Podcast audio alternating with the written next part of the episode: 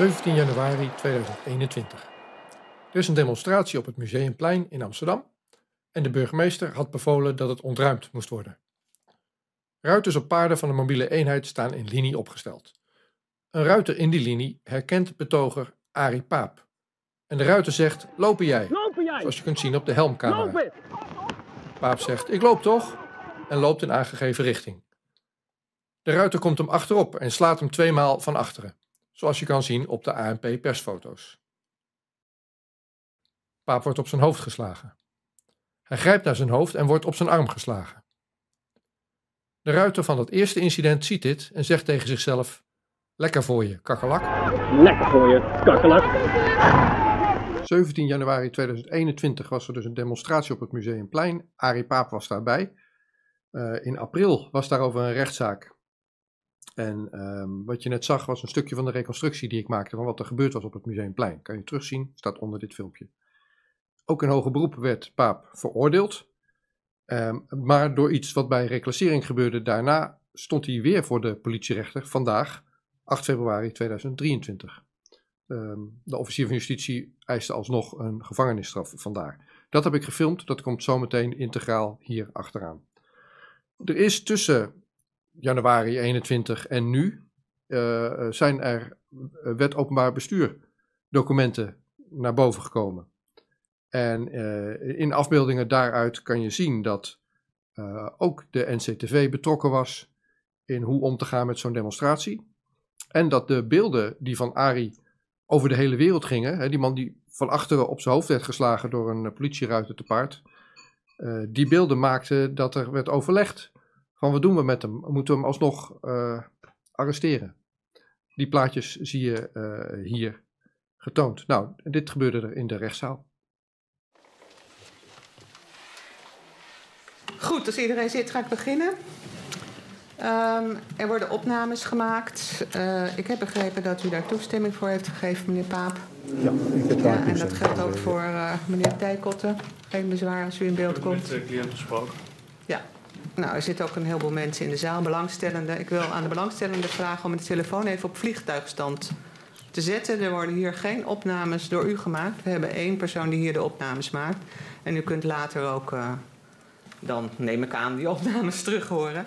Dus dan is het toch gebeurd. Dus als u dat wil doen, telefoon is in ieder geval uit op vliegtuigstand. Ja, dat wil ik net even doen. U heeft ook. Ja? Goed. Hij staat stil. Goed. Um, ja, even voor de duidelijkheid. Uh, het gaat hier. Uh, meneer Paap heeft dus al een veroordeling gehad. We gaan niet inhoudelijk over die zaak praten. Het is hier puur de behandeling van een bezwaarschrift tegen de omzetting van de taakstraf. Nou, u bent niet verplicht om op vragen te antwoorden. Dat zeg ik u dan ook maar meteen. Uh, we hebben voor deze zaak een uh, half uur uitgetrokken, dat is de standaardtijd. Dus dan weet u dat ook. Uh, er is een bezwaarschrift binnengekomen van u. U heeft het zelf geschreven, hè, geloof ik. En later heb ik, heeft meneer Tijkotter zich gesteld als uw raadsman of advocaat. Um, de officier die heeft u, aan u bericht en die heeft dus de beslissing genomen om de taaks straf die u heeft gekregen uh, bij, van het Hof op 7 november vorig jaar. Dat was 100 uur uh, en 50 uur daarvan waren voorwaardelijk. Ja, dus u moest 50 uur werken. Uh, ja, er ging ook nog iets af, geloof ik, omdat u misschien een dag had vastgezeten. In ieder geval, uiteindelijk bleven er 48 uur over die u moest werken. Um, nou, er is een intakegesprek geweest bij de reclassering. Daar is een verslag van in het dossier. En de reclassering heeft gezegd: dit gesprek gaat op zo'n manier, daar, gaan wij niet, uh, daar ga ik niet meer verder. We kunnen op deze manier geen afspraken maken met meneer Paap. En die heeft het teruggemeld. En uh, de officier van justitie heeft besloten om uh, de vervangende uh, hechtenis die aan de 50 of de 48 uur zat, om die ten uitvoer te leggen. Nou, en daarvan heeft u, bent u in bezwaar gekomen. Heeft u het bezwaarschrift gestuurd. U heeft gezegd, ik wil me in ieder geval wel verontschuldigen voor hoe het gesprek is gelopen. U heeft uitgelegd dat u in een moeilijke situatie zit al bijna twee jaar. Uh, veel somberheid, slapeloze nachten. Het is begonnen toen uw vrouw overleed en u daarna dus in de, alle beperkingen van corona ook nog terecht kwam.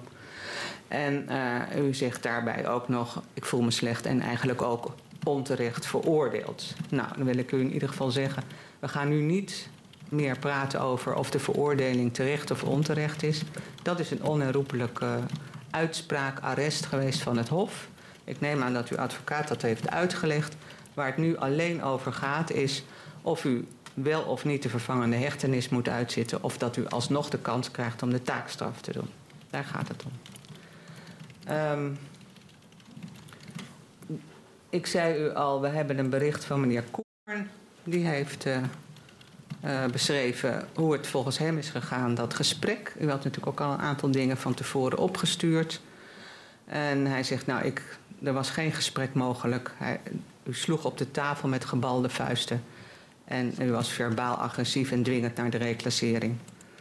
En meneer Koer, ja, die was daar gewoon om zijn werk te doen. Die heeft helemaal niks met die hele uitspraak te maken. Die werkt bij de reclassering en die moet ervoor zorgen dat mensen hun taakstraf uh, op een goede manier kunnen verrichten. Die gaat in gesprek met mensen. Die kijkt wat kan je doen. Hoeveel tijd heb je in de week? Werk je ernaast? Wat zijn de andere activiteiten? Zijn er lichamelijke beperkingen? En wat is een goed project of een goede plek om iemand zijn taakstraf te laten verrichten? Dat is de taak van meneer Koer. En uh, ja, ik snap dat hij zegt, ja, als iemand op zo'n manier tegen mij gaat praten, dan, heb ik daar, dan kan ik dat niet doen. En dat betekent ook dat we geen afspraken kunnen maken met iemand die zo reageert over de uitvoering van de taakstraf. Nou, ik vind het heel goed dat u in uw uh, bezwaarschrift hebt gezegd dat u excuses wilt aanbieden. Meneer Kumar zelf is er volgens mij vandaag niet. Ik heb het althans niet gehoord. Uh, om die in ontvangst te nemen. Maar uh, even kijken, ik kreeg nu nog een kopie van een psychotherapeut.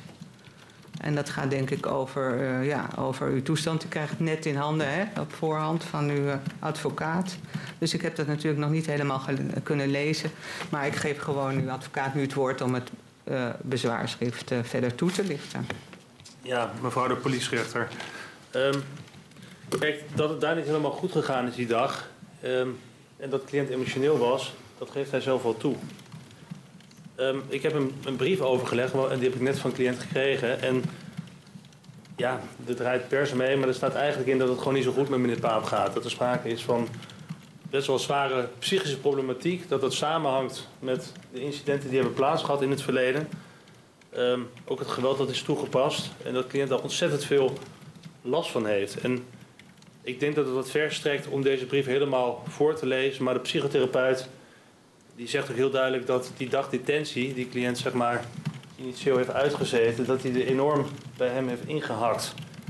En dat er sprake is van posttraumatische stressstoornisachtige klachten. Um, die man maakt zich grote zorgen. En als ik dit lees, dan snap ik dat. En als ik dan verder denk, dan denk ik dat meneer Paap primair nog een kans zou moeten krijgen. Omdat ik denk dat executie van de vervangende hechtenis, want we hebben het inderdaad niet over de hoofdzaak. Dat is soms lastig uit elkaar te houden, maar dat, ja, dat zit in beton gegoten. Wat de cliënt daar verder ook van vindt, het gaat erom, moet hij nog een kans hebben. En als ik dan kijk naar de inhoud van deze brief, als ik vaststel van het effect is geweest van het vastzitten, dan denk ik dat hier sprake is van de wettelijke exceptie dat zeg maar, ten uitvoerlegging van de vervangende hechtenis dat het leidt tot een onbillijkheid van zwaarwegende aard. Namelijk dat meneer Paap ja, nog veel meer in de ellende komt.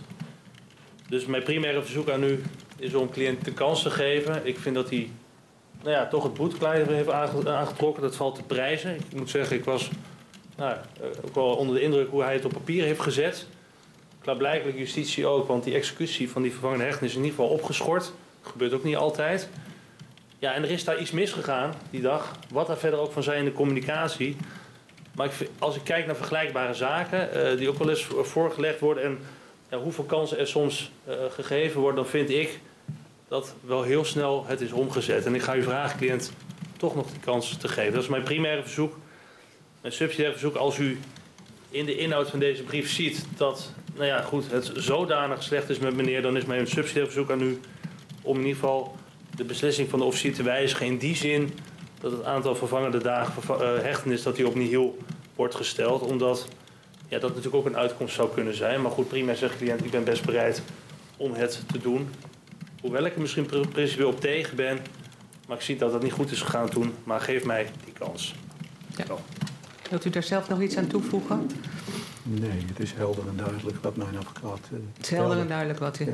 Wat uw eh, advocaat naar voren brengt. En u wilt ook echt nog zeg maar, eh, meewerken met de reclassering om die taakstraf eh, wel tot een goed einde te brengen? Absoluut, Ja? absoluut. Geen bezwaar tegen. Gewoon, Want dan lever ik weer een maatschappelijke bijdrage. dat is het idee. Ja. En afspraken komen er dan over Ja. de plek. Nou, dat kunt u maken. De tijden enzovoort. probleem. Ga ik, eh, gaan we luisteren naar de officier van justitie. Die zit daar. Die zal haar visie geven. Wel. Meneer heeft zich op een nare manier gedragen tijdens het intakegesprek met de reclassering. En de reclassering geeft aan dat zij op deze manier niet met meneer verder kan en dat snap ik.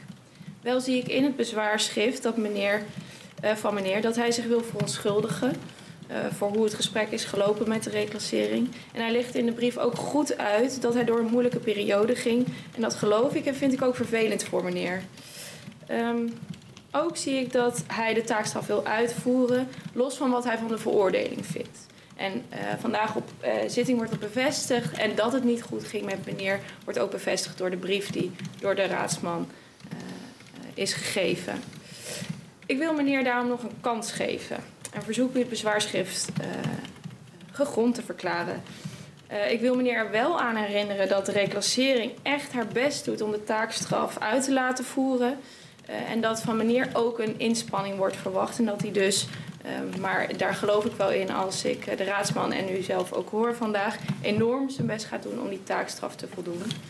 Ehm, dat betekent dat er nog 48 uur openstaan.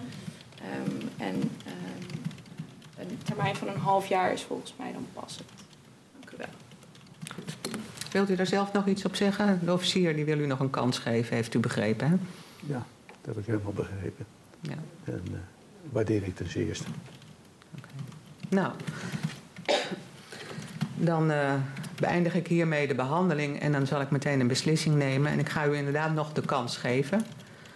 Ik, eh, u heeft uw verontschuldigingen aangeboden. U zegt ook van nou, ik accepteer de straf en ik wil ook iets doen voor de maatschappij. Ook al ben ik het niet eens met het vonnis, zal ik maar zeggen, met het arrest, de uitspraak. En eh, ja, ik heb eh, gelezen hoe moeilijk u het heeft. U heeft het zelf opgeschreven. Ik zie het aan u. En ik lees het ook eh, in de brief van de psychiater. En dat zijn natuurlijk ja, hele nare dingen als je in zo'n combinatie van omstandigheden helemaal buiten wat je zelf wil raakt. En dan is het ook heel lastig om de, om de draad weer op te pakken. En ik snap ook dat een, een, een dag vastzitten in uw, uw situatie. U heeft misschien ook een, denk een blanco strafblad en zo. Ja, dat is natuurlijk ook best iets heel eh, heftigs. Ehm, ehm, dus dat betekent dat ik het bezwaarschrift eh, gegrond verklaart. U krijgt alsnog de kans om die 48 uur taakstraf te volbrengen. En u krijgt er zes maanden de tijd voor om dat te doen. Nou, dat moet denk ik makkelijk eh, lukken, toch? Als u meewerkt en de afspraken, als er een goede plek voor u wordt gevonden. En eh, ja, als het meer misgaat, dan eh, weet u wat er gaat gebeuren. Dan komen die 24 dagen vervangende hechtenis weer eh, om de hoek kijken. Begrepen. Maar ik neem aan, ik ga er helemaal vanuit dat het gewoon nu goed gaat. U bent hier ook, een, lijkt me, een hele redelijke man waar gewoon afspraken mee gemaakt kunnen worden. Gaan we doen. Ja? Ja. Nou, dan is dat de beslissing en dan wens ik u veel sterkte verder. En ook succes met het uitvoeren van de taakstraf. Ik hoop ook dat er een beetje een leuke plek voor u wordt gevonden wat dat betreft. Met dank. Oké, goed. Dat is het. Ik wil bij deze lieve mensen, jullie, jullie, lieve mensen, jullie zijn een enorme steun voor mij geweest. Sorry, ik ben een emo- emotionele jongen. Ik wil jullie bedanken voor jullie aanwezigheid en de kracht en de power die jullie mij gegeven hebben. Ook via de social media. Fantastisch mensen. Dat maakt me sterk en ik mijn taakstaf zal ik met de rechte rug uitvoeren. Ja? Ondanks dat ik veroordeeld ben, onterecht. Ik moet toch naar voren kijken, want je kan het niet meer terugdraaien. En ik wil gewoon dan mijn taakstaf uitvoeren. En, eh, ja, en het leven weer oppakken en verder gaan. Eh, jullie nogmaals allemaal hartstikke bedankt voor jullie ondersteuning die ik jongen heb mogen ontvangen in de tussentijd. Graag gedaan, Ja? vriend. Oké, dank jullie wel. Nou,